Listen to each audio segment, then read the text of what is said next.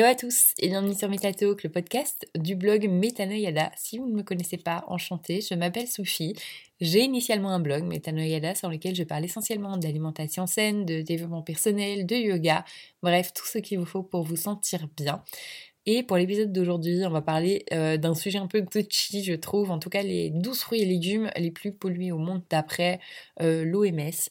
On n'arrête pas de nous parler de manger 5 fruits et légumes par jour. On nous parle également de manger bio pour éviter les pesticides. Il faut savoir qu'en moyenne, un être humain ingurgite 1,5 litres de pesticides par an.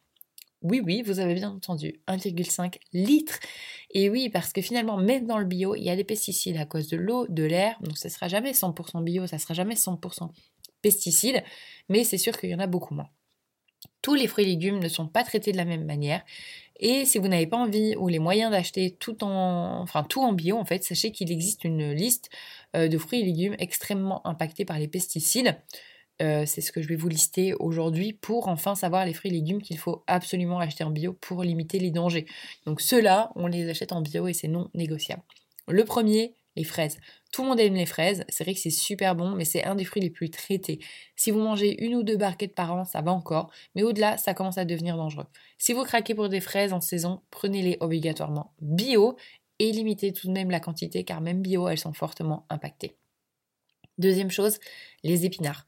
Alors, Popeye nous a vendu du rêve, mais actuellement on le voit plus trop. Est-ce qu'il aurait été emporté par le côté chimique des épinards? On ne sait pas. Troisième, la nectarine et la pêche. Donc ce sont deux fruits, mais que je regroupe en une seule catégorie, puisque finalement elles sont assez proches. La peau de la nectarine et du coup de la pêche, c'est du style euh, très très fin. Euh, c'est un fruit qui à la base est traité avec beaucoup de produits chimiques et avec sa peau toute fine. Tous les pesticides traversent la peau. Le fruit devient littéralement contaminé. Vous pouvez retirer la peau, ce qui est dommage car finalement elle contient beaucoup de vitamines, mais ça ne changera pratiquement rien. Quatrième, la pomme. Alors, c'est tout comme la nectarine et euh, la pêche, la peau est ultra fine. C'est le fruit le plus vendu en France. Et si vous voulez en manger, prenez-les obligatoirement bio. Ça ne coûte pas forcément plus cher, mais en termes de quantité de pesticides, vous allez diminuer drastiquement la dose. Et bien sûr, on la lave, on la lave, on la lave. Et on pense à se laver les mains en même temps, parce que sinon, euh, ça ne va rien arranger. Cinquième, la poire. Encore une fois, c'est la peau toute fine euh, qui la transforme en vrai poison. Les cerises en sixième position.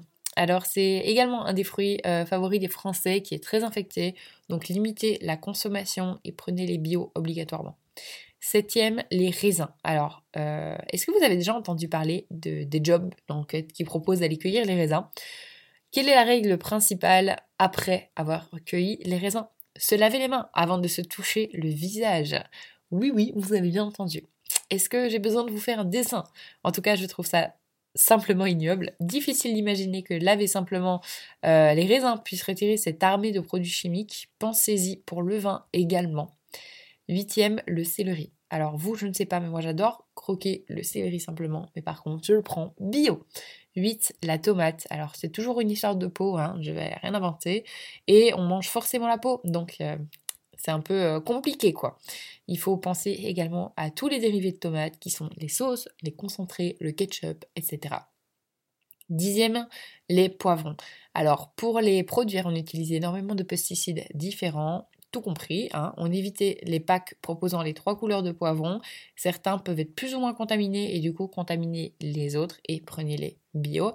Et finalement, le dernier fruit, légumes, les pommes de terre, on en mange tout le temps. Donc faites le calcul de la quantité de pesticides ingurgités. Ce n'est pas un produit cher, donc vraiment faites un effort et prenez les bio. Et comme d'habitude, pensez à tous ces dérivés, les frites, les croquettes, les pommes dauphines, blablabla. Tout ça, ça se prend bio. Voilà.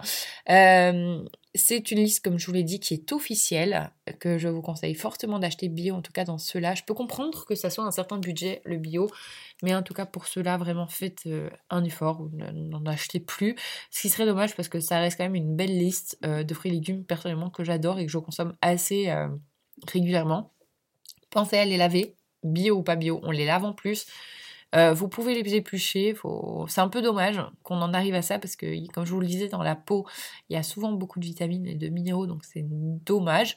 Si vous les épluchez, on pense à une chose, on se lave la main parce que si vous avez la main vous avez touché la peau, j'essaie de vous faire comprendre, mais si vous touchez la peau, que vous épluchez et qu'avec votre main qui a touché la peau, qui est contaminée, vous touchez la chair, ça n'a aucun intérêt. Voilà, j'espère que ça aura pu vous aider en tout cas.